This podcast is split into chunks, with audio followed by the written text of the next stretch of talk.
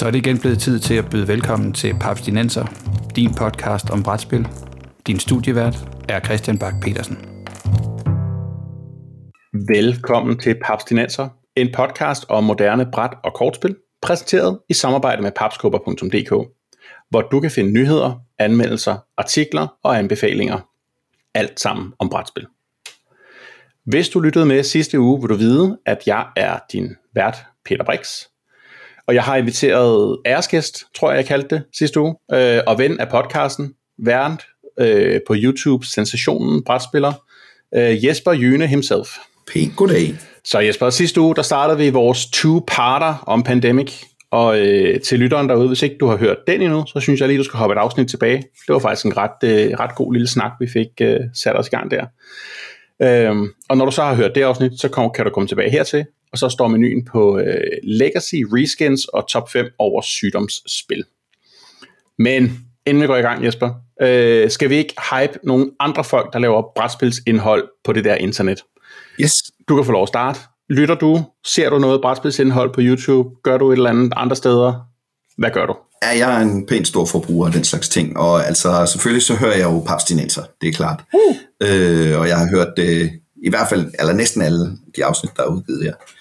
Øh, jeg kan faktisk også godt lide at høre dem, der hedder Shut Up and Sit Down. Mm. synes, de har meget god, det er så på engelsk, ikke? men de har sådan en, et godt koncept, hvor de har spillet nogle spil og snakker om dem. Øh, det kan jeg virkelig godt lide. Og så, øh, så er jeg faktisk begyndt at høre den, der hedder Papas Podcast, ja. som er, er lavet af, af Jens og Christoffer.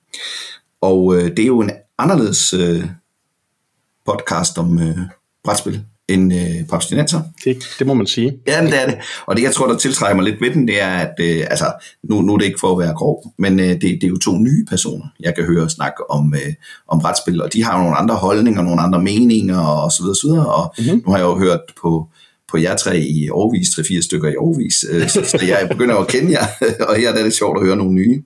Jeg kan også godt lide, ja. på en eller anden måde, få det en god teknisk kvalitet op, fordi de sidder øh, sammen øh, hvis der så ikke kommer nogen ja. ind i rummet og støjer osv., det, det kunne de så måske skære lidt smule ned på. Men øh, jeg synes tit, de har sådan nogle ret interessante pointer, hvor de, øh, hvor de ligesom trækker noget ud. Og en af de ting, jeg synes, øh, det vil jeg lige nævne her, øh, som jeg synes var ret fedt, de havde i et afsnit, det var det der med, hvorfor spiller vi hele tiden nye spil? Mm.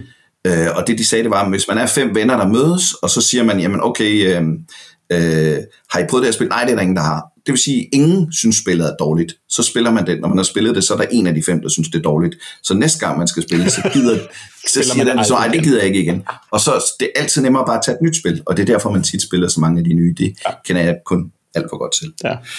Og så ser jeg selvfølgelig også en del af YouTube. Øh, og jeg har faktisk, jeg bruger det på sådan en relativt øh, øh, ensformig måde, eller samme måde. Ikke? Altså, Dice Tower, det giver mig sådan lige lidt... Øh, et indtryk af, hvad, hvad det går ud på, og mm. hvad hedder det, uh, Rado run-through, der, det er sådan, så får jeg en fornemmelse af, hvordan det er, når spillet kører, og uh, jeg lærer ikke reglerne af det, uh, og, så, og så er der jo selvfølgelig alle de der uh, Rodney Smith fra Watch It Played, og Paul Grogan yes. fra Gaming Rules, og en, der hedder Tom fra Slicker Drips. Jeg ved ikke helt, hvorfor han hedder det, men uh, det er jo så dem, jeg ser, når jeg gerne vil lære reglerne til et spil.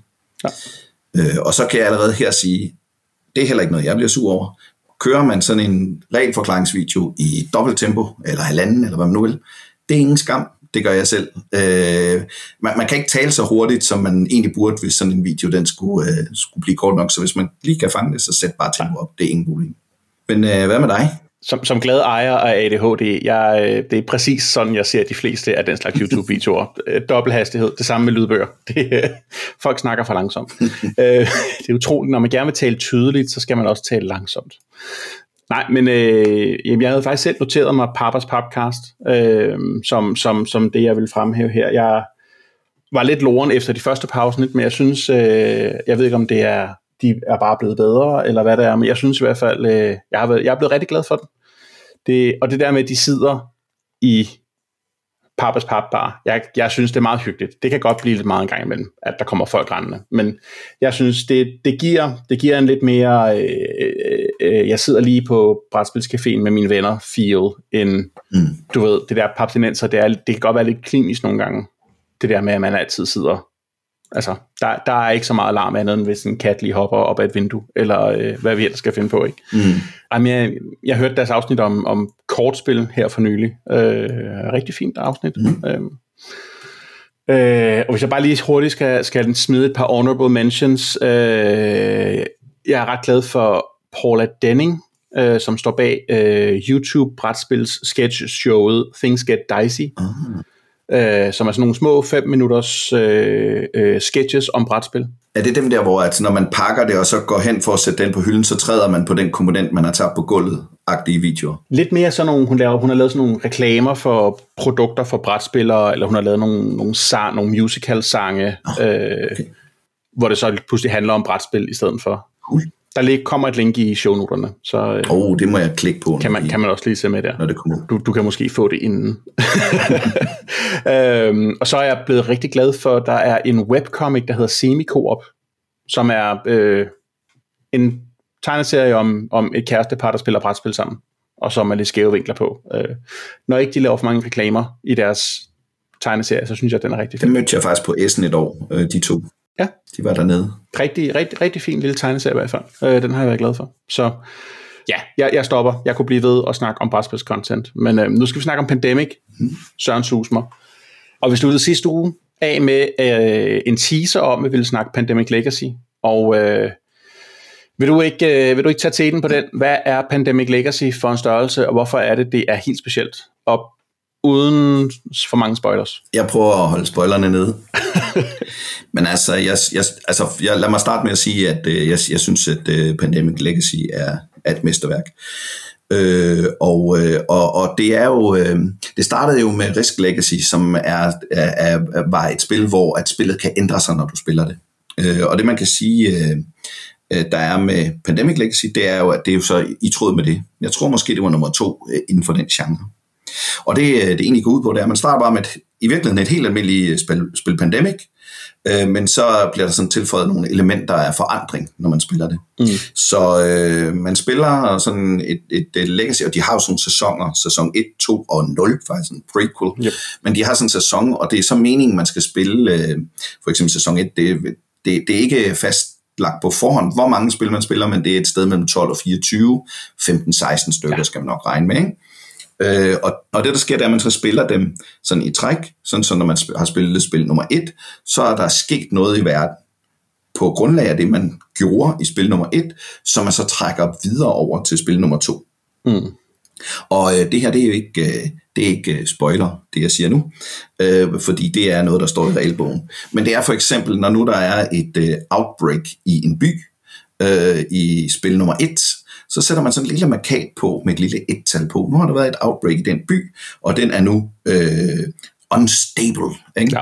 Og hvis der kommer et nyt outbreak i den samme by, så bliver den rioting, og det kan ende helt galt med, at den er fallen og alt muligt. Og det, det betyder, det er, at når man så i næste spil, ikke hvis den er ikke hvis den er unstable, men hvis den er rioting for eksempel, så er det lidt sværere at komme ind i byen. Man skal måske give et kort for at få lov til at komme ind i byen. Så det betyder, at når man spiller spillet, så skal man tænke, jamen, vi kan jo bare lade den by få et outbreak. Vi kan stadig vinde. Så gør vi bare noget andet, og vi offrer det der outbreak. Det er ingen problem. Det er en klassisk ting at gøre, når man spiller Pandemic. Man siger, det er lige meget, vi vinder i næste tur alligevel. Ja, ja. Men hvis man gør det i et legacy-spil, så kan det være, at den by bliver en by, man faktisk ikke rigtig kan komme ind i i næste gang, næste gang man spiller. Så skaderne bliver der, og det er, det er en, af, en af de der helt, øh, helt uh, grundlæggende ting i det her spil, at, uh, at det er det. Ja. Uh, der er også det, at hvis man nu for eksempel er så uheldig, at den spilperson, man er, står i den by, hvor der kommer sådan en outbreak, så kan man faktisk tage skade. Det vil sige, at en spiller bliver lidt dårligere. De der evner, man havde, bliver lidt forringet, eller man får sådan nogle ting, man kan sådan selv vælge, men det er stadigvæk dårligt, man kan sætte på. Men samtidig også, når man så har spillet det første spil, så får man sådan nogle point, kunne man kalde det. Øh, det er nok mm. point, man får faktisk. Som man så kan bruge til at, at købe sin karakter lidt bedre. Ja. Øh, så den får nogle ekstra nye evner. Og det, der sådan er hele grundessensen i det her, det er ligesom, at ens spil udvikler sig, og øh, når du spiller sæson 1, Peter, så er der et outbreak i Tokyo, og når jeg spiller det, så er der i Essen, eller noget andet. Ikke? Yep. Så, så, så, så, og man sætter de her klistermærker på kortet, hvor man viser, at nu er den her ødelagt. Man, det kan også være, at man er nødt til at tegne på, på brættet på et tidspunkt, øh, og den slags ting. Øh, fordi der er nemlig også et andet element i det, og det er, at der er sådan en ongoing historie. Der er sådan et, jeg ved ikke, om man kan kalde sådan en event deck, eller sådan, det er sådan en, en stak kort, som man sådan får instruktioner i, hvornår man skal vende og læse, hvad der står på. Og så begynder historien at forandre sig, og, og så, så er det klart, så kan vi bevæge os ind i noget lidt spoileragtigt, hvis man begynder at snakke om det. Øh, så derfor så det, jeg siger nu, er ingen spoiler. Det kunne bare, det er, og det er det ikke. Men øh, det kunne være, at pludselig kom der en ny sygdom. Vi snakkede om, om den lille sygdom i det andet. Det, det kunne være, at den pludselig dukkede op. Eller det kan også være, at der kom ja. seks nye sygdomme. Det kan være, at de opfører sig på en anden måde. Det kan være, at de spreder sig hurtigt. Eller der, der er alt muligt forskelligt, kan der ske. Ja. Som så gør, at nu er det faktisk et andet spil. Øh, så reglerne ændrer sig stille og roligt langsomt øh, gennem alle de her 16 spil, man har. Ja. Og, og det er selvfølgelig tematisk bundet sammen, så det giver mening, det der sker, i forhold til hmm. den historie, de fortæller. Ja, ja, og det, og det er også sådan en, du ved, første gang man taber en, et, et scenarie, så, så hver scenarie er en måned i et år, og første gang man taber en måned, får man lov til at prøve igen. Ja. Og så får man, så får man sådan en, en pity, øh, det gik vist ikke så godt var, så får man lige lov til at få lidt flere eventkort med ind i sit, øh, sit sygdomsdæk. Men anden gang man taber, så har man bare tabt, og så går man videre til næste, næste måned. Ja. Men det er jo så, så er man jo bare dårligere stillet, end man var ellers, ikke? Ja, lige præcis. Det er rigtig fint.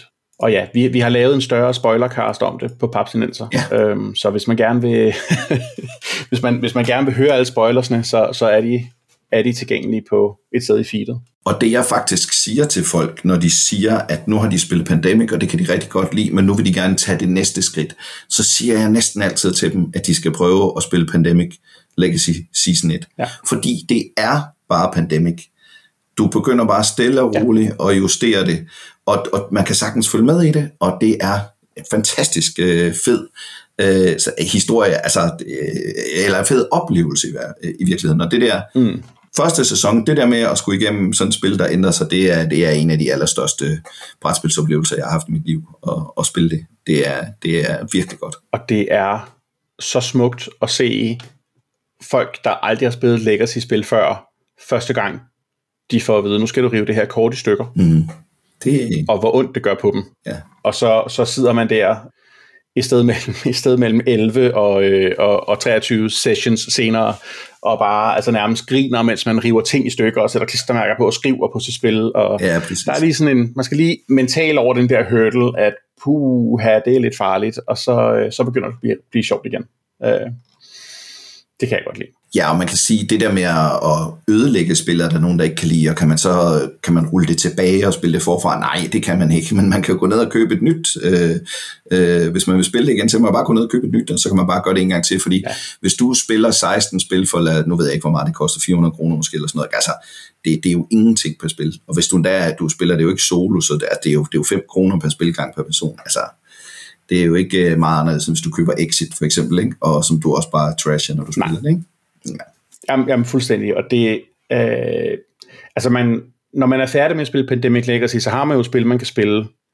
Jeg synes, jeg synes det ville være trist at rulle det tilbage igen. Ja. Fordi, altså, man har sgu oplevet nogle ting, og man har, man har taget nogle valg, hvor man har siddet, altså, det er fuldstændig åndssvagt, at man kan blive, altså man kan nærmest, nærmest sådan få, få hjertebanken en gang imellem af, at, uh, skal vi gøre det her, eller skal vi gøre det her, og åh oh, nej, og ja. Mm. Det er, øh, det kan altså noget. Og det, og det, og det at når, hvis, du, nu, hvis du står i en by, der får et outbreak, og du får den her øh, ulempe ved din, den karakter, du spiller. Ikke? Mm. Jeg tror, at det tredje gang, det sker for dig, så, så river du din karakter over, og så er den person ikke med længere. Det mener jeg, det er sådan reglerne i sæson 1. Jeg kan ikke huske det helt præcis, men det vil sige, at du kan risikere at dø simpelthen, ikke? og så får du en anden. Ikke? Ja, det, det er et hemmeligt sted. Jeg eller er det først... Jeg husker det som, at der, man scratcher for at se, hvad der er, der sker ved en. Det er, det er sæson 2. Er det først i, Nej, i toeren? Eller nulleren. Det kan jeg faktisk I sæson 2. Det er i hvert fald i toeren. Øhm, men ja, det er... Øh, det kan være, vi skal, gå, vi skal så nævne toeren. Ja. Øhm, det, er jo, det er jo et interessant sted, det toeren gør, at den starter ud med at sige, Nå, men I tabte sæson 1, og nu er det hvad, 100 år senere. Ja, det er i hvert fald øh, senere, ikke? Øh, og nu går I for første gang øh, nogensinde-agtigt ud i verden igen. Og så har man en ny historie, der ligesom tager udgangspunkt i det. Og det er det, som sæson 2 gør, at det er nærmest omvendt pandemic. Det sagde vi også sidste gang om Contagion. Men øh, i stedet for, at det gælder om at holde Cooper væk fra steder, så smider du Cooper ind på steder, fordi at det er, det er den her verden, der er gået under, så folk har brug for mad og ressourcer, og så, så det er det, man sidder og skubber ud i de forskellige byer, Ja. for at sørge for, at der rent faktisk kan være nogle folk, der overlever i de her byer. Ja. Og når du åbner, åbner spillet op og kigger på din spilleplade, så er der sådan noget som 10 byer tilbage i verden. Man har sådan lige, at det... Nu er det, jeg pisse dårlig til geografi. Men det, men, det, men det er en kæmpe spilplade. At, Atlanterhavet, ja, ja, Stillehavet. det er, det er øh, jeg tror det er vest, østkysten i USA, og så måske lidt Europa, så du har lige det omkring. Ja. Men det der er fedt, det er, at du har et kæmpe kort, mm. og, og, og næsten størsteparten af kortet, det er bare tomt. Der er ikke noget på. Øh, og vi må jo ikke spoile, men altså, ja, man kan jo tænke sig det, ikke? Altså, fordi det, der sker, det er jo så, at så har man sådan, på en lille del af sådan et stort øh, øh, øh, bræt der, der kan man så rejse rundt imellem, ikke? Og, og man kan jo så tænke over, hvorfor at Ja. brættet er lavet så stort, ikke? Og det, det, det synes jeg er en rigtig, rigtig fed ting i, øh, i sæson 2, det der med, at man på en måde, øh, på en måde tænker, at man måske skal øh, ud og udforske det her kort, Ja. øh, den her verden, som man faktisk ikke kender mere, fordi at øh, den her pandemi har gjort, at verden er blevet sådan et lille bitte sted, hvor man ikke kender ret meget. Mm. Rent spilteknisk er der sådan en, en, en sjov detalje, fordi at der er så få byer, når man starter, lad os sige, der er ni for eksempel, eller noget af den stil, mm. så, så, hvad hedder det, så er der, øh, i et almindeligt pandemik er der jo et kort per by, men her er der, tror jeg, to eller tre per by, og det vil sige, at den der dynamik med, at man altid ved, at hvis, øh, øh, hvad kunne det være, Washington er taget, så ved man, så kommer den ikke igen. Det kan man bare ikke vide her. Og man kan faktisk trække flere af dem øh, i rap. Det, det, det gør pludselig, at man sådan, åh nej, åh nej, hvad, hvad gør vi ved det? Og, øh, og det er jo også en af de ting, der ligesom kan, der gør det til, til noget andet spil. Jamen, lige præcis, ikke? Ja, jeg synes, øh, jeg synes, det, jeg synes sæson 2 er en, er en rigtig fin måde at vende bøtten om, på en måde, så man ikke er sikker på noget som helst mere. Mm. Og det sæson 2 også gør, det er, at dine karakterer starter meget mere som et altså blank slate, hvor man kan sige, i sæson 1, der kan man godt sige, om jeg, jeg er karantænespecialisten, så kan det være, at jeg får nogle flere powers løbet af spillet. Men du starter ligesom med en helt blank character sheet, og noget af det første, man gør, er, at man, man sætter nogle evner ind på. Det, det er også ret sjovt, at man, man, ikke, man har ikke ens pandemic-viden at læne sig op af på den måde. Mm, det er rigtigt. Jeg synes, øh, at øh, jeg, jeg kunne godt lide at spille toren. Øh, jeg kunne meget bedre lide at spille etteren. Altså, øh, det, der, der, der er måske også noget med ens legacy-mødt, om der blev taget, eller det, jeg ved det ikke. Men jeg synes, det blev lidt mere... Jeg synes ikke, det var, det var ikke helt så godt som den første. Nej. Da, vi følte, da vi spillede det, men vi var lidt mere låst af handlingen, og der var sådan man kan ikke gå for meget ind i men der var sådan nogle ting, der ligesom begrænsede, synes vi, hvordan vi ligesom kunne styres, hvor vi gerne ville styres hen. Øh, og, øh, og så tror jeg også, at, øh, at vi blev påvirket i, af, af i den aller sidste måned. Øh, man har jo det her, som du også fortalte om etteren, at man spiller en måned en gang, og så kan man, hvis man taber, spille den en gang til. Mm. Og vi havde for at vinde det til sidst, så havde vi sådan, okay, hvis vi skal vinde det her spil, så skal vi gøre noget helt bestemt. Men for at gøre det, så skal vi gøre noget, vi kun kan gøre én gang i spillet. Og så sagde vi, okay, nu tager vi den første øh, spil i december og prepper op og gør klar, og så spiller vi december en gang til, altså taber med vilje, men gør os klar, så vi er sikre på at vinde øh, anden gang i december, fordi vi er sådan nogle, øh, Ja. øh, vi er sådan nogen, der gerne vil vinde til sidst. Øh, og øh, det gjorde vi ikke, øh, fordi at Det trist. det sidste tra- kort, vi trak, det, øh, det gjorde jo bare, at øh, nå, så vandt vi så ikke. Øh, og, øh, eller vandt, eller det blev, blev dårligt i hvert fald. Ikke? Vi lykkedes ikke med det, vi gerne ville. Mm. Og, øh, og så kiggede vi lidt på hinanden og var lidt skuffet. Så det, det, og det har også påvirket det. Ja. Men det var lidt mere sådan øh, fitlig. Og jeg kan sige sådan, jeg har spillet sæson 1, den har jeg også spillet med mine øh, børn. Øh, og jeg har også startet på ja. sæson 2 med mine børn, men det, det er vi ikke... Øh, vi er ikke nået igennem. Mm. Det, er lidt, øh, det er lidt tungere at komme igennem. Og så er, der jo, så er der jo en meget fin detalje med sæson 1 og sæson 2, at de har lavet to æsker til hver. Så sæson 1 kan du enten købe den røde eller den blå æske. Mm. Præcis det samme indhold. Ja. Der er ingen forskel på andet end hvad farve det er. Og det er det samme med sæson 2, der så har en gul og en Sort. sort æske. Ligesom de fire sygdomme. Det er sådan ja. Ja. Og det betød jo, Ja. ja. at alle regnede med, at når sæson 0 kom, så var den lilla, men øh, det var den så ikke, den var brun. Men, øh, det var brun. Kan det gå. Ja. og det er jo meget tematisk. ja, for sæson 0, det er jo en prequel, som du sagde.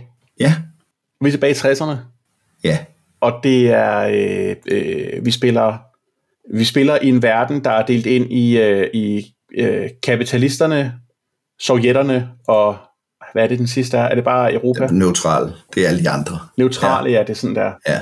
For det er netop ikke Europa. Europa er meget delt. Ja, så man kan sige, at de der, de der sygdomme, det er blevet til sådan nogle uh, små røde uh, russiske spioner, der går rundt og spionerer rundt omkring. Ja. Så, så man kurerer ikke sygdommen, man øh, Ja, likviderer, likviderer russere. ja, hvad kalder man det? Hvad kalder man det på politisk korrekt? Hvis man, man uh, forklarer nogle russiske agenter, at det skal de da ikke være. Ja, lige præcis. Har du spillet sæson uh, 0? Jeg er, øh, jeg tror, vi er stå, gået fast i, i april, eller sådan noget. Mm? Ish. Der gik, øh, der gik småbørn i vores spilpartner.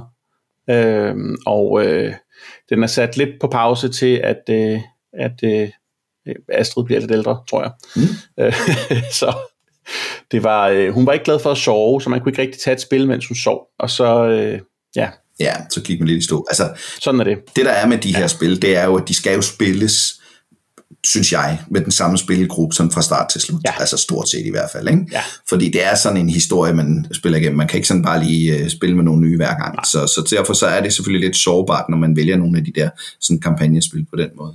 Jeg, jeg, vi har også spillet sæson øh, 0 færdig. Ja. Øh, og, øh, og, og hvad hedder det, den synes vi, sådan rent spilteknisk, er der, hvor det er ligesom, hvor de når op på den øverste hylde. Altså, det fungerer det hele. Altså, de har ligesom fået styr ja. på det.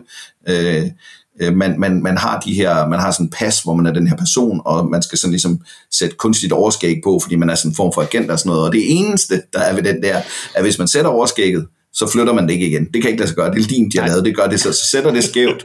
Sætter man det skævt, så det, det er det eneste, jeg synes. Men der er mange ting. For eksempel har de det der med, øh, at øh, du, du får sådan ligesom dit karakterark, men du har ikke, og de er alle sammen ens. Og så tager du det, og så sætter du de der klistermærker på, så du bliver din unikke person. Mm. Og så er der sådan nogle skrabefelter, hvor du ligesom skraber, og så kan man se, når man første gang, der sker noget grimt ved dig, så skraber du en gang. Nå, der skete heldigvis ikke noget. Så skraber du næste gang, så sker der måske et eller andet trist ved dig.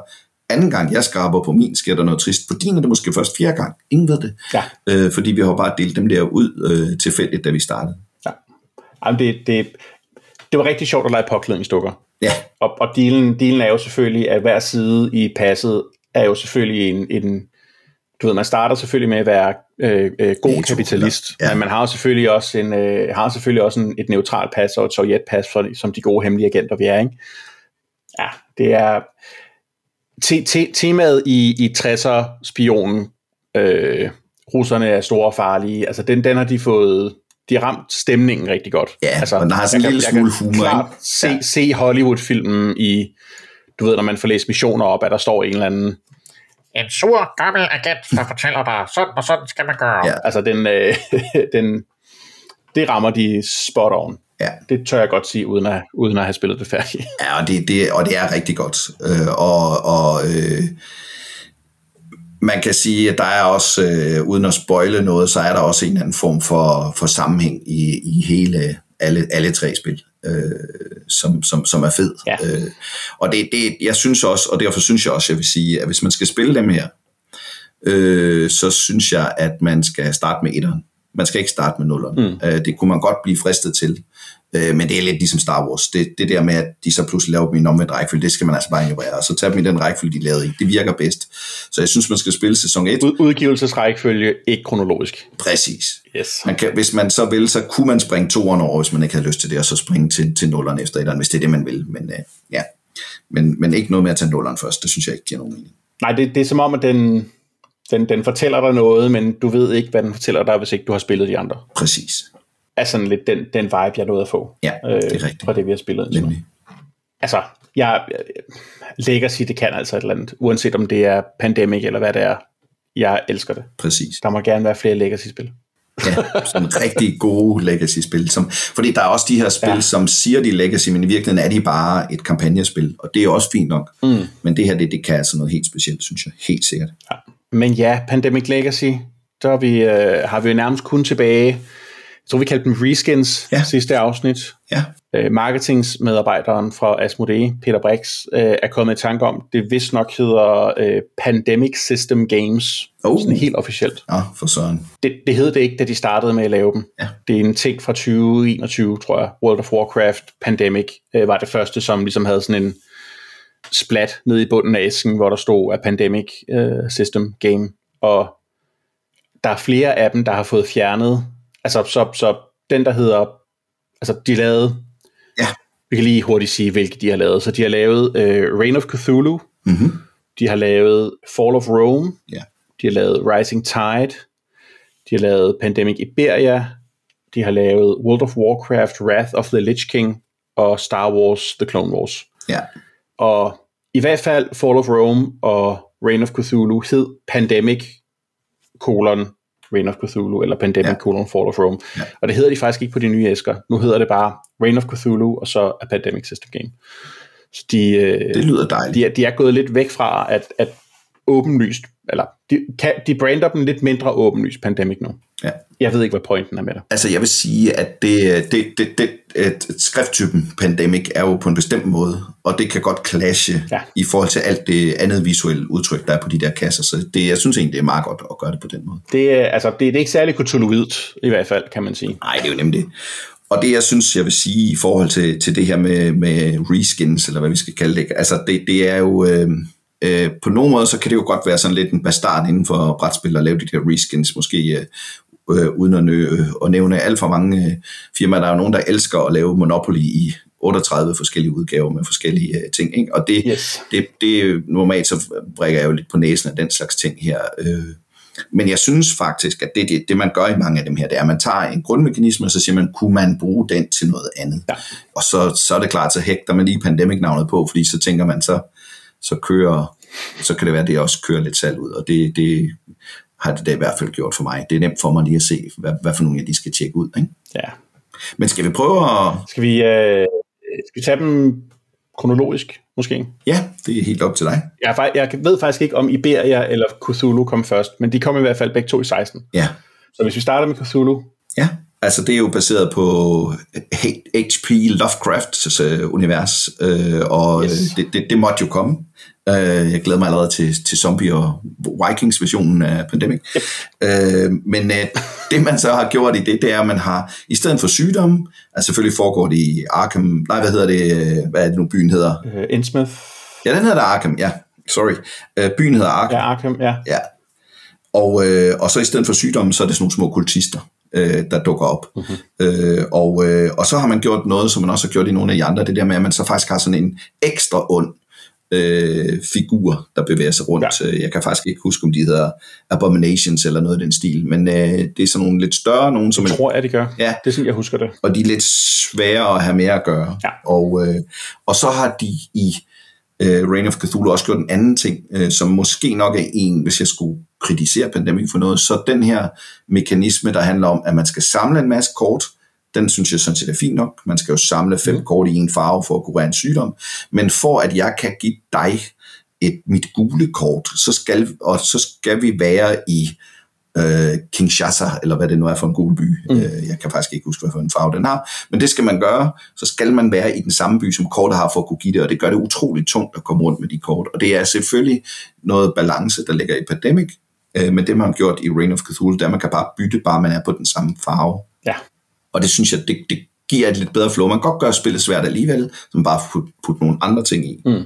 Og det man har i, øh, i det her Reign of Cthulhu, det er jo så selvfølgelig også, at øh, de her investigators, som man rykker rundt med på ægte H.P. Lovecraft øh, maner, de, øh, de, hvad hedder det, øh, de kan, de kan jo blive sindssyge. Yes. Øh, så, så hvis man bliver udsat for nogle ting, så kan man sådan vende sit kort om, og så er det pludselig på bagsiden, hvor man har den sindssyge version. Og som jeg husker det, det er lidt tid siden jeg spillede det, så er man måske endda lidt bedre, hvis man, øh, hvis man er sådan tættere på at sindssyg, end, øh, end, end Alt efter, hvordan man, man lige øh, definerer bedre i hvert fald, ja. det, er ikke, det er ikke udelukkende skidt at blive sindssyg. Nej. De putter også nogle terninger ind i det, Øh, det er ikke noget, der nødvendigvis øh, falder i god jord og putte terninger ind i, altså hvor man så, så slår et eller andet for at se, hvor galt det går, og den slags ting, øh, fordi at Pandemic netop er sådan et regnet ud spil, ikke? Ja, det er det primært sindssyge, ikke? Jo, det tror jeg, det er. Ja, det mener jeg, det er. Ja. Men de har jo fået ordentlige figurer med. Det er jo fedt, endelig, at have Ja. fået nogle, øh, nogle, nogle fede figurer, i stedet for de der cubes, øh, som, som bevæger sig rundt. Så, så altså, jeg synes, det er ret vellykket. Men hvis, man skal selvfølgelig være til, til det univers. Ja, og, så, og det jeg også godt kan lide, det er, at der er 10 øh, Old Ones med, som, altså, som nærmest er 10 forskellige scenarier, ikke? Mm. Det kan jeg egentlig meget godt lide, at der er ligesom lidt forskellige måder, du, som du også sagde. Øh, man kan gøre det sværere ved at, at vælge en svær Old One. Det er så længe siden, jeg har spillet det. Det kunne jeg faktisk ikke engang huske, men god pointe. Ja, ja. Altså, jeg synes, det er en fin, fin udgave af Pandemic, men, men jeg tror, øh, lytter af podcasten ved også, hvordan mange af værterne har det med øh, Shotguns and Cthulhu. Det bliver, det bliver lidt, der, der er lidt meget af det derude. Mm. Så kan man sige, anderledes sobert er, har vi så Pandemic Iberia. Ja, Øh, sobert er et forkert ord at bruge, men øh, kedelig, øh, øh, øh, mere klassisk Pandemic, klassisk det. kan man sige. Ja. Ja, Og det er rigtigt. Var det noget med, at det blev lavet i forbindelse med, øh, det sagde, sagde ham Jais, øh, jeg spiller med, han sagde, var det ikke noget med, at det blev lavet i forbindelse med VM i Pandemic eller sådan noget, at det så var derude? Nej det kan sagtens være. Det ved jeg faktisk ikke lige. Øh, jeg ved, at øh, forsidillustrationen, der er, det er en, en sygeplejerske og en læge, øh, og hende, hende, der er sygeplejersken, er den gamle chef for Setman Games, øh, efter Seth stoppede. Så, så hende, der ligesom har, har, har hivet Pandemic og hivet det op øh, ret meget. Mm. Det ved jeg, men øh, ellers ved jeg det ikke. Og Iberia, det er jo sådan en, altså fordi sådan som jeg forstod det, Iberia og Rising Tide, det var sådan nogle, vi laver dem en gang til her, og så er det ikke sikkert, at vi, vi bliver ved med at genoptrykke dem, og det kan også godt være, det kan godt være, at man gør det, øh, men det var egentlig lidt sådan, det blev framed, at det var sådan lidt en, øh, en, en one-time ting, ikke? det blev fra- framet som var det en one time, men øh, øh, Iberia har i hvert fald øh, siden 16 været til at købe, så Hmm. jeg tror, de har lavet mere end en. Og det er der jo en grund til, og det er fordi, det er ret godt. Ja, det er nemlig pis godt. Ja, lige præcis, og det er sådan, jeg skulle til at sige det, at temaet det er den spanske syge, men øh, nu har jeg jo et bifag i historie, så derfor så må jeg jo ikke sige noget, der er forkert. men men det, det, det, det ligger faktisk længere tilbage i historien, sådan øh, tematisk, men det, Ja. det de så ligesom har gjort, ikke, det er, at de har fjernet de der fly, så du kan ikke flyve rundt, mm. fordi der er jo ikke nogen flyvemaskiner der, Nej. men øh, så har de lavet det, jeg synes sådan er lidt masterstroke, de har så sagt, men der er jo tog, og det betyder, altså, ja. at du kan faktisk bygge togbane, og det betyder, at, at hvis du så ligesom får lavet togbane mellem øh, fire-fem forskellige byer, så kan du i et ryg køre fra den ene til den anden. Så du sådan set ja. bygger dine egne gå så en flyruter fra det almindelige pandemi. Mm. Det synes jeg er ret fedt. Ja. Øh, og så har de også det med, at man kan ikke rigtig udrydde sygdommene helt så nemt, eller også kan man slet ikke, og så, men så ligger der noget vand, som ligesom kan forhindre, at der kommer, kommer hvad hedder det, øh, sygdom, lidt ligesom sådan en karantæne, karantænepersonen i almindelig pandemi. Ja, så man, man kan, man kan øh, det er noget med, at man purifier det her vand, mm. så man netop får lov til at, at lægge det som en barriere, fordi mm. når folk ikke drikker beskidt vand, så bliver de ikke syge, finder man ud af. Ja. og, og, og hvis man skal sige det kort om det her IBA, så synes jeg, at hvis man skal tage Pandemic og lave et reskin, så skal man lave faktisk ret præcis så meget om, som de har gjort. Ja. Altså, det er anderledes øh, mekanisk, men ikke, ikke fuldstændig revolutionerende, og så, og så er det, det hele er tematisk med, det passer til tidsepoken og alt muligt. Det, det synes jeg, det er, det, det er virkelig, det er godt lavet, det spil. Det må jeg bare sige. Og så har de, så har de re- igen har de rigtig mange varianter. Ja. i æsken, Ja. så du kan, du, kan, du kan skrue rigtig meget på, hvor svært det skal være. Øhm, og det kan jeg også rigtig godt lide. Ja, ja det kan jeg også godt. Så der, er- der er forskellige selv, altså du kan, du kan gøre, hver enkelt sygdom har sin egen øh, evne, eller du kan, øh, der er sådan nogle, øh, øh, Hospitaler, ikke? ja, det er præcis det, Det er sygdomme, kan ligesom, man kan få dem bevæget dem hen til hospitaler eller noget af den stil. Ja. så, så, så er de nemmere at kurere, men så skal du til også få dem guidet hen til hospitalerne. Mm. Ja, jeg, jeg synes, uh, Pandemic Iberia er, det er en god, god udgave af Pandemic. Det kan vi godt lide. Helt sikkert. Den får thumbs up. Det gør den også herfra. To endda. Nej. Så skal vi til 2017 med Rising Tide. Ja. Nu er vi så flyttet til Holland, og øh, vand er farligt, fordi vandet stiger. Så i stedet for bare at kurere sygdommen, så skal vi nu til at, at bygge dæmninger og, og, og prøve at redde folk på den måde. Jeg er faktisk i tvivl, om jeg nogensinde har spillet Rising Tide selv. Det er jeg ikke. eller om jeg bare har kigget på andre folk spille det. Ja. Jeg, jeg, jeg, jeg er ikke i tvivl, for det har jeg nemlig ikke.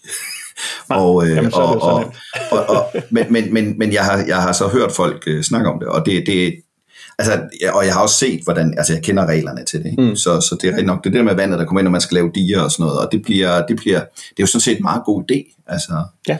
øh, det, det tror jeg, ja. Det, det jeg så har, har hørt, øh, blandt andet ved at se nogle af de der YouTubere, som, øh, som jeg følger, ikke, at de siger, at det, mm. noget af det, der gør det svært, og det kan jeg også godt se, når jeg selv kigger på det, det er, at det er sådan, det er sådan lidt, øh, det er svært at overskue kortet, det er sådan lidt, øh, glid, farverne glider sammen, og de der små dæmninger, det er sådan nogle øh, klassiske brune øh, pinde, man lægger ned. Ja. Det er sikkert træ i Robinson eller sådan noget, men her der er det så dæmninger, og, det, og du skal ikke skubbe ret meget til bordet, før de begynder at, at rutsche rundt. Men nu siger jeg jo bare noget videre, nogen andre har sagt, hvad de synes om det, så, øh, så, så Ja. jeg, ved, jeg ved det ikke. Jeg, jeg kunne virkelig godt tænke mig at prøve det, fordi at jeg kunne godt tænke mig på dem alle sammen. Så, men øh, men Det det. jeg har ikke kunne få fat i det, Nej, det kan, være, det kan være, at vi skal lade den forbigå i stillhed så, Ja, når vi ikke har nået når vi ikke ved noget. øh, at gå videre til, til Rom. Ja. Fall of Rome. Fall of Rome, ja, Ja, der bør man nævne, at øh, det er jo lavet af, i samarbejde med Paolo Mori, altså yes. Christian Bachs yndlingsdesigner, tror jeg. Simpelthen. Det lyder i hvert fald sådan. Og da jeg havde spillet det, så gik jeg faktisk ind på Board Game Geek, og så, og så, så skrev jeg derinde, øh, kunne man ikke lave en legacy-version af Fall of Rome? Altså, hvad er mere oplagt øh, og, end at gøre det? Ja. Øh, og øh, det, øh, det fik en, øh, en thumbs up af Paolo Mori. Øh, Sådan. Leacock, ikke så meget. Men øh, ja. Nej. Og i det spil, der er det, øh, der er det jo så, der er ikke fire sygdomme, som der næsten altid plejer at være. Nej. Her er det fem hårder, som øh, overfalder Rom. Og det, man, det, det i virkeligheden går ud på, det er så at holde de der fem hårder øh, væk. Yes. Og, og det, jeg synes, det er et fedt tema. Altså, øh, det viser også lidt... Øh, at det handler også om, om romeriet på et andet tidspunkt, end det man normalt ser. Ikke? Altså, hvor de bygger ud. Her der er det så i virkeligheden, hvor de prøver at overleve. Så det synes jeg er med meget fedt. Ja. Men det her, jeg lige må trække mit bifa-historie frem igen. Altså... hvor, hvor, hvor, hvor, mange, hvor mange gange om dagen tænker du på romeriet? Yes. Ja, lige præcis, lige præcis, lige præcis. en gang om ugen. Jeg er blevet spurgt om det, det kører jo nu. Men, øh, men, øh, men de der fem stammer, der angriber Rom, de gjorde det jo slet ikke samtidig. så det, det er sådan lidt, øh, det er lidt, det er en lidt mærkelig øh, måde at, at have det på. Så sådan, for historisk korrekthed, not so much. Men, øh, men øh, jeg synes godt, man kan det her fra det, når man spiller. Det er i hvert fald en, en, en sjov og anderledes udgave af Pandemic, synes jeg. Det synes jeg også. Det der med, at man, man, man føler virkelig, at der bliver avanceret på en, når man sidder der og Ja, prøver på at, at holde Rom sikker, ja. og nok fejler. De skøre, de rommer. Ja, man kan sige, den vender lidt om på nogle måder, ikke? fordi det man gør, det er jo, at man ligesom skal sætte, sådan nogle, man skal sætte nogle soldater ud, Mm. så man så ligesom skal aktivere, så de nedkæmper de her hårder af Ja. øh, østrogoter og hvad de alt sammen hedder. Ikke? Yes. Og det synes jeg faktisk er lavet meget fint, og her bruger de faktisk terninger. Og, men jeg synes faktisk, det fungerer. Ja. Altså, det, det fungerer faktisk meget godt, det der med, når man så skal slås, mm. slår man nogle, nogle terninger for at se, øh, hvordan, hvordan det virker. Ja. Øh, og, og de ting, som også gør terningerne gode, det er, at der er sådan en bestemt side på terningen, som er sådan en special side, eller hvad kan man sige, mm. som så er afhængig af, hvilken spilperson du er. Så hvis du er en konsul, så betyder den en ting, og hvis du er øh, en anden øh, romer der, så en af de andre karakterer, så betyder den der side på terningen øh, noget andet. Og det, det synes jeg, Ja. det, det er virkelig godt lavet. Øh, jeg, jeg synes, noget af det, der måske er lidt svært, det er, at de der hårder skal jo bevæge sig ud fra sådan nogle bestemte mønstre, så man trækker de der kort, så er det sådan lidt, nu skal vi ikke gå ind i den der Defender of the Realm fra sidste uge, men så, så, så, så skal de ligesom bevæge sig på en bestemt måde for at komme ind til Rom, og det synes jeg godt kan være sådan en lille smule fitligt lige at overskue, indtil man lige får det lært, men det, det kan også være, det bare mig. Det tror jeg ikke bare dig. Nej, Det vil jeg, det vil jeg gerne kalde. Det er lidt. det, det synes jeg gør det lidt. Men til gengæld har de en fed feature, som jeg ikke har set i de andre, ikke hvad jeg lige kan huske i hvert fald, det kan være, du kan huske det. Men det er, at de her eventkort, mm. som man kan spille, hvor man kan gøre et eller andet, så har de ligesom, det, det, er, jo, det er jo tit lidt de samme, uh, One Quiet Night og sådan noget. Uh, det er tit Ja. de samme, de har i alle de her pandemic-spil. Men her, der har du så ligesom, du kan sige, jamen jeg vil spille den, den almindelige udgave, så gør du bare det. Mm-hmm. Eller så kan du sige, jeg tager et outbreak, altså skrider tættere mod at, at tabe spillet, Ja. som om der havde været et outbreak et sted. Øh, men til gengæld, så får jeg den ekstra seje fede handling på det her eventkort. Yes. Det synes jeg er virkelig godt.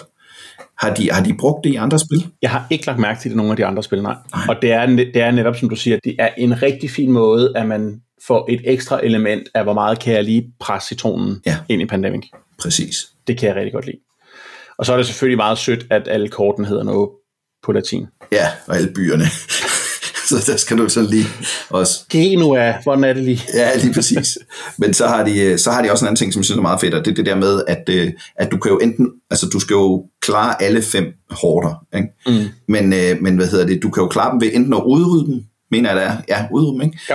Eller også så kan du indgå en alliance med dem. Ja. Og det betyder, at de stopper ikke sådan helt så meget med at sprede sig, men, men, men du har ligesom opnået et, øh, at øh, de er, ikke, de er ikke så farlige mere, og hvis du har fået alliance med to og udryddet tre, ja, så har du vundet. Så du har ligesom to Ja. veje at gå med de her. Det synes jeg faktisk også ja. er, er ret genialt lavet. Ja, for, for mig synes jeg jo, det er fint, at solitære udgaven af Fall of Rome øh, er lidt anderledes end bare at sige, at jeg spiller to roller. Der er rent faktisk noget med at, øh, at, at, at uddelegere nogle, nogle tasks til spillet på en måde, hvor man selv spiller kejseren, og øh, så, så kommer der nogle, nogle flere kort ind i dækket, som så er, er, er de her ekstra challenges, som man kan også bruge dem i, i bare grundspillet. Men ja, det, det blev jeg rigtig glad for, at solitære ting kunne, kunne andet end bare være, at nu styrer jeg to roller. De kunne godt have fulgt op på øh, Reign of Cthulhu med at have haft lidt federe figurer med i, måske. Altså, som jeg husker det, så er det stadigvæk øh, sådan nogle øh, Ja, af de der klassiske ludobrikker, man er. Øh, soldaterne er, er lidt en anden slags, ikke? sol, soldat, din romsoldater ligner lidt sådan en, Rød soldat. øh, en, en silhuet af en, Ja, ja, Centurion. øh, og ja, alle barbarerne er bare kuber. Det er sådan lidt kunne godt have været federe, ikke? Der er rigtig mange, rigtig mange der sælger tematiserede øh, træbrikker til Fall of Rome, øh, når man går på Etsy og hvad det ellers er. Så er det små, små nu, nu bruger jeg øh, citationstegn for at gøre alle historikerne glade, vikingehjelme, øh, hjelme med horn på, for, og hvad det ellers er. Ikke? Ja. Jeg tager mig til hovedet øh, Ja. ja. i en podcast. Vikinghjelm, ja, det er fint. Okay. Men øh, jamen, jeg, jeg kan rigtig godt lide øh, Fall of Rome, det synes jeg. Jeg kan godt lide. Ja. Og det er også, fordi jeg jo åbenbart tænker på romeriet. Oftere end så mange andre. Så i, øh, i, hvordan er det, 2021, den næst nyeste Pandemic-udgave, øh, så fik vi World of Warcraft, mm. den fulde titel, World of Warcraft, colon, Wrath of the Lich King, af Pandemic System Game. Simpelthen. Bum. Yep. Det er en, en lille mundfuld. Har du Hvor spillet har du World, spillet of World of Warcraft? Men jeg har spillet spillet. Jeg har spillet, jeg har spillet øh, en del. Okay. Øh, jeg spillede faktisk meget, meget præcist. Øh, Wrath of the Lich King var min udvidelse. Mm. Så, øh, så, så på den måde ramte, ramte det noget helt rigtigt hos mig. Ja, jeg spillede det så med min datter, der også har spillet World of Warcraft, ja. så hun kunne godt øh, fortælle, at øh, Nå, om de personer, vi spiller nu, det, det er faktisk dem, der kæmpede mod Lich King og alt det der. Yes. Men øh, det var det var selvfølgelig bare spildte, spildte ord på balle, Lars, for jeg, jeg anede jo ikke, hvad der foregik. Men, øh, men, men jeg, har, jeg har spillet det et par gange, faktisk. Ja.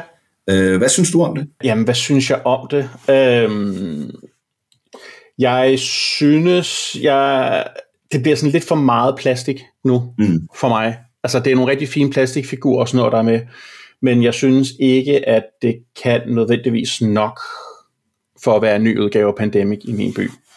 Det er meget hyggeligt, at det, det foregår i, i Azeroth, Azeroth, ja, det er det, det hedder, som er World of Warcraft-verdenen, og, og at det er alle de her, altså man spiller Sylvanas, eller øh, hvem man ellers spiller. Men, men jeg ved det ikke. Det ramte ikke rigtigt, det ramte ikke rigtigt hos mig. Nej, altså, Det ved jeg ikke. Hvad synes du, ja, men som, som ikke World of Warcraft-spiller? Ja, jamen præcis. Altså jeg synes, øh, jeg synes sådan set, spillet fungerer øh, okay godt. Øh, jeg, jeg har ikke så meget mod det der plastik der. der. Man har jo det samme, det der med, at der er de der, jeg ved ikke om det er ork eller hvad det er, og så har man så nogle, der er større, som er, er slemme. De, det kan være, at de også er abominations eller et eller andet, eller ogres og sådan noget.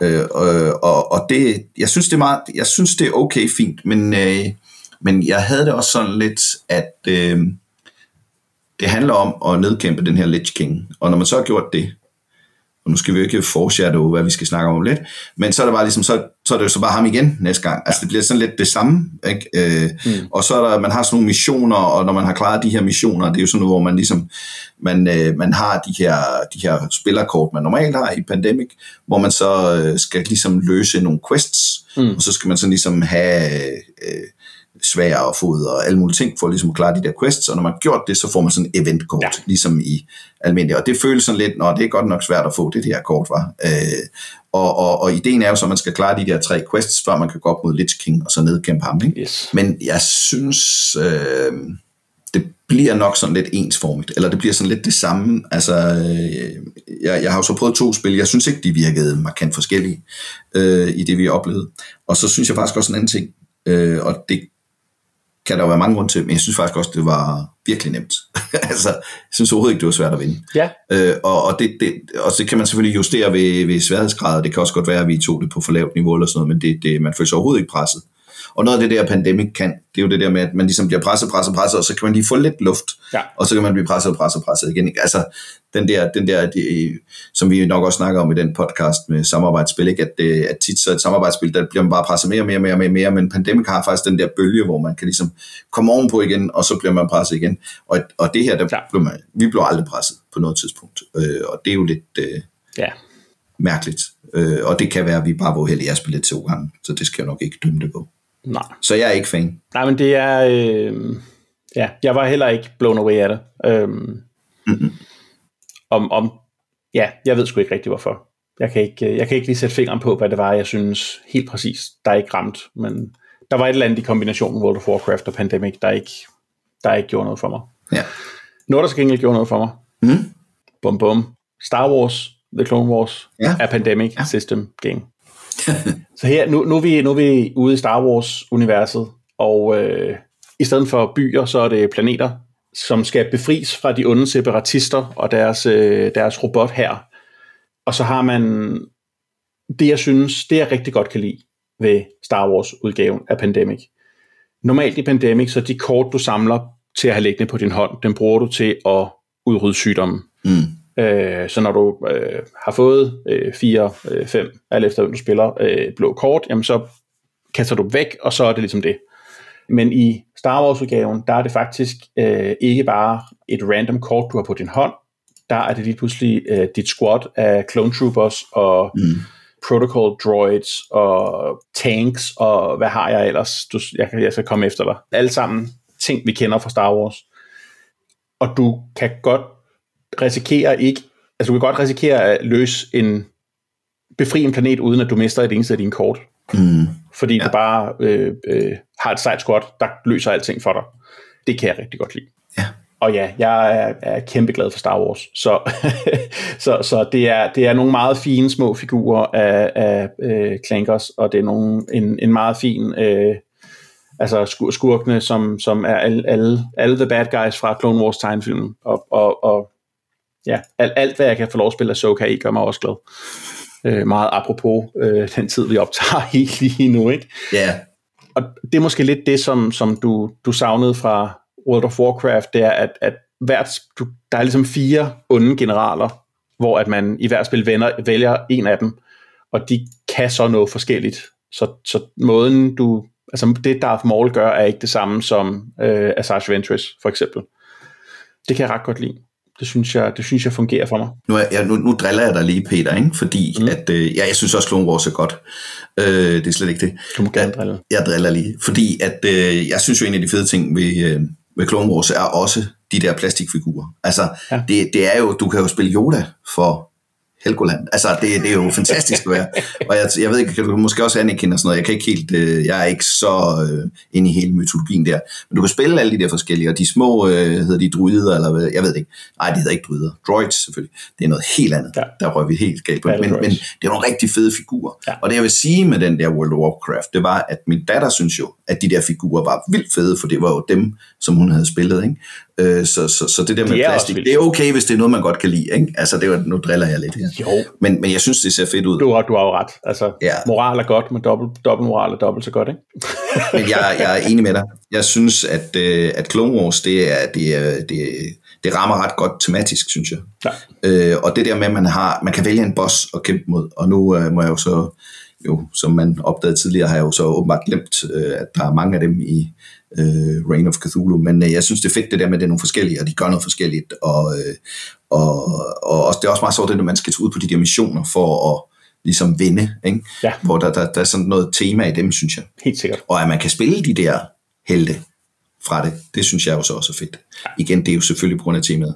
Det jeg nogle gange tænker over, når man spiller sådan nogle som det her, hvor der ligesom er fire bosses, så kunne man godt tænke sig, at der på et eller andet tidspunkt kommer en udvidelse med fire nye bosses, eller et eller andet, ikke? Sådan bare en lille æske. Ja. Det synes jeg bare er meget sjældent, man ser ske Helt sikkert. øh, i den her serie. Jeg, jeg, jeg har en følelse af, at licenshaver op på de her spil generelt er lidt tunge at danse med. Det er jo noget. Øh, jeg, tror, jeg tror desværre, det er der, den ligger. Men jeg, jeg har også spillet det et par gange, og synes, det er rigtig godt. Ja, det er svært at få, få presset mere ud af dem, eller hvad? Ja. Det, det, det, min, min føling er, at man ligesom har lavet en kontrakt på det her spil, og så skulle man nok have tænkt udvidelsen ind i den kontrakt fra starten af, for det, mm, jeg ja. tror, det er sværere at få, få en ny kontrakt i spil.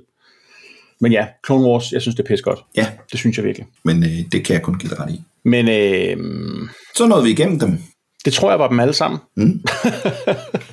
det var øh, Indtil videre. indtil videre, der skal nok komme mere en eller anden dag. Alt andet vil der undre mig.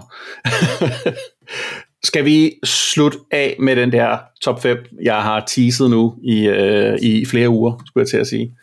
Øh, jeg er spændt på... Der skal jo noget til at få folk til at holde sig længe. Ja, Ja, men det er det. Jeg er spændt på, hvor mange af dem, jeg har stående her på min liste, du også har på din. Men jeg tror, det er... Øh, jeg ved i hvert fald en af dem.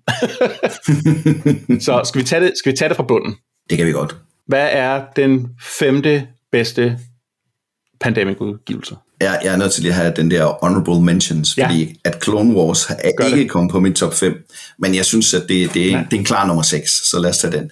Nej, min nummer 5, det er faktisk uh, Iberia, fordi jeg synes, at den, den, den gør den gør det, at den flytter spillet. Mm. Jeg sagde det før, den flytter spillet, putter det i en periode, hvor der er nogle andre præmisser, og så implementerer det det, det, det er virkelig godt. Så den er, den er, Ja. det er min nummer 5. Jeg har Legacy sæson 2 mm. på som mit femte bedste.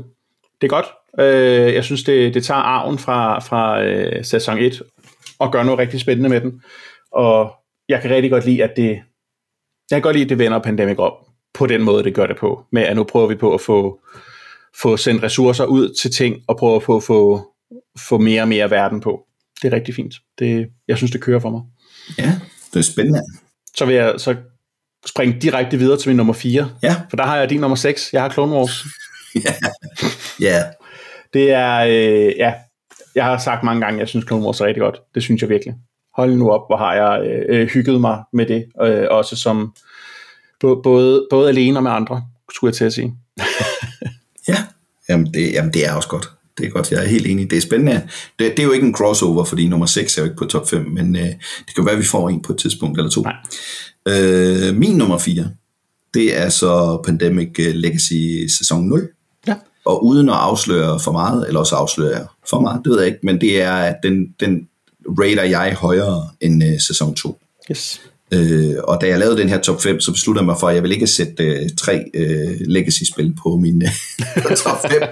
Så, så toeren, øh, to, øh, toeren er der ikke, og I kunne nok høre, at etteren ligger her et sted lidt længere op. Ja. Men, øh, men nulleren, jeg synes, det er der, det lykkes dem at lave legacy-spillet, som man skal lave det. Yes. Øh, sådan rent teknisk. Ja. Skrabe på den rigtige måde. I sæson 2, der er meget mere skrabe, rigtig, rigtig meget øh, med, af, af det der fnuller af, øh, som er på nogle kort, som kan se, hvad der står nedenunder, øh, så vidt jeg husker.